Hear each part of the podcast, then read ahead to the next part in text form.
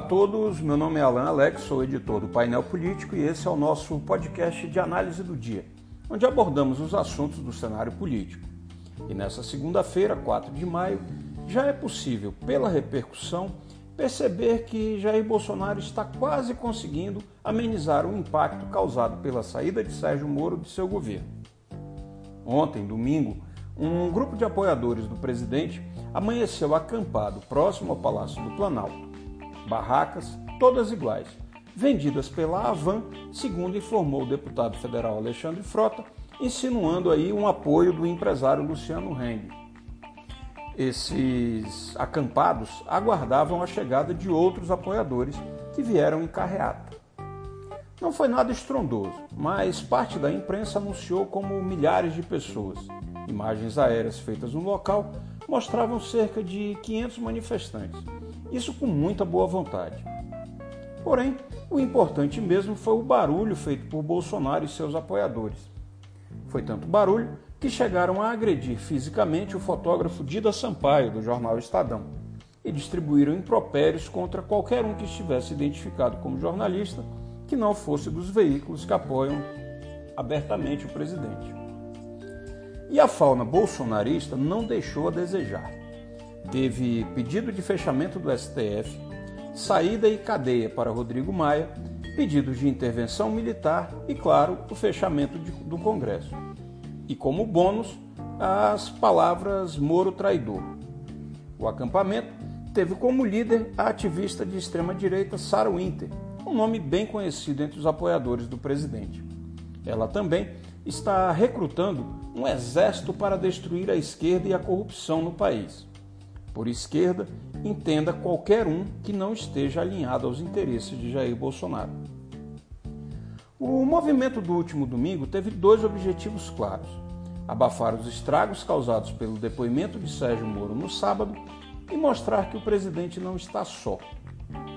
Nesta segunda-feira, o jornal O Globo revelou que o ex-ministro apontou sete provas para comprovar suas acusações contra o presidente. Entre elas, testemunhas da ala militar do governo que presenciaram as pressões de Bolsonaro para a troca de superintendentes da Polícia Federal.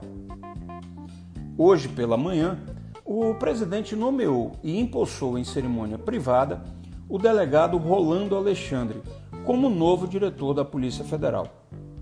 Rolando estava ocupando a Secretaria de Planejamento da ABIN e é ligado a Alexandre Ramagem, que foi impedido por Alexandre de Moraes a assumir o cargo. É, é muito Alexandre para um assunto só. Mas vamos adiante. Rolando foi superintendente da Polícia Federal em Rondônia e era tido como o 02 da ABIN. Para evitar uma nova liminar Antes mesmo de espalhar a notícia da nomeação, Bolsonaro deu posse ao novo diretor. Foi uma rasteira no Supremo, já que o presidente apenas trocou um Alexandre por outro, ou seis por meia dúzia. E na tarde desta segunda-feira, o Alexandre Rolando já promoveu a primeira troca que Moro se recusou a fazer. Ele promoveu Carlos Henrique Oliveira, superintendente da Polícia Federal no Rio de Janeiro, ao cargo de diretor executivo e, em seu lugar, deve ir o atual superintendente da PF no Amazonas, o outro Alexandre, o Saraiva. A família Bolsonaro tem interesse direto na Polícia Federal do Rio de Janeiro. No próximo dia 27, o Superior Tribunal de Justiça deve julgar a federalização das investigações da morte da vereadora Marielle Franco, que ainda estão sob responsabilidade da Polícia Civil Carioca. O julgamento está previsto para começar às 14 horas por videoconferência. Por aí, já dá para perceber que teremos mais uma, com perdão do trocadilho, saraivada de críticas por parte da família da vereadora e da oposição, que não queria a Polícia Federal de Moro no caso. Já é possível vislumbrar as ações alegando suspeição da instituição Polícia Federal. O interesse da família Bolsonaro no caso se deve ao fato de, nas investigações para descobrir os responsáveis pelo assassinato de Marielle, apareceram os rastros de velhos amigos do senador Flávio Bolsonaro, hoje supostos responsáveis e executores do crime. Entre os apontados como possíveis suspeitos do assassinato da feminista aparece, por exemplo, o ex-capitão do Batalhão de Operações Policiais Especiais, o BOP, Adriano Magalhães da Nóbrega, de 42 anos, que foi morto na Bahia. Sabe-se que a mãe e a mulher de Adriano figuravam como assessores do deputado Flávio Bolsonaro, enquanto seu outro assessor e motorista, o ex-policial militar Fabrício Queiroz, é amigo de longa data de Adriano e de Jair Bolsonaro.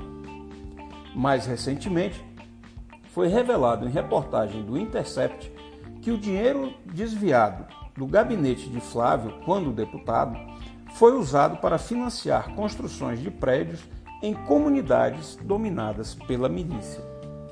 Já dá para ver que a poeira está longe de baixar.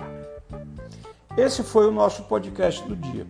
Obrigado aos mais de 3 mil ouvintes dos nossos podcasts anteriores. E acompanhe Painel Político no Twitter. É fácil de encontrar, arroba Painel Político. Também vou deixar o link de nosso canal no Telegram, onde você recebe conteúdos exclusivos diariamente. Valeu! e até amanhã.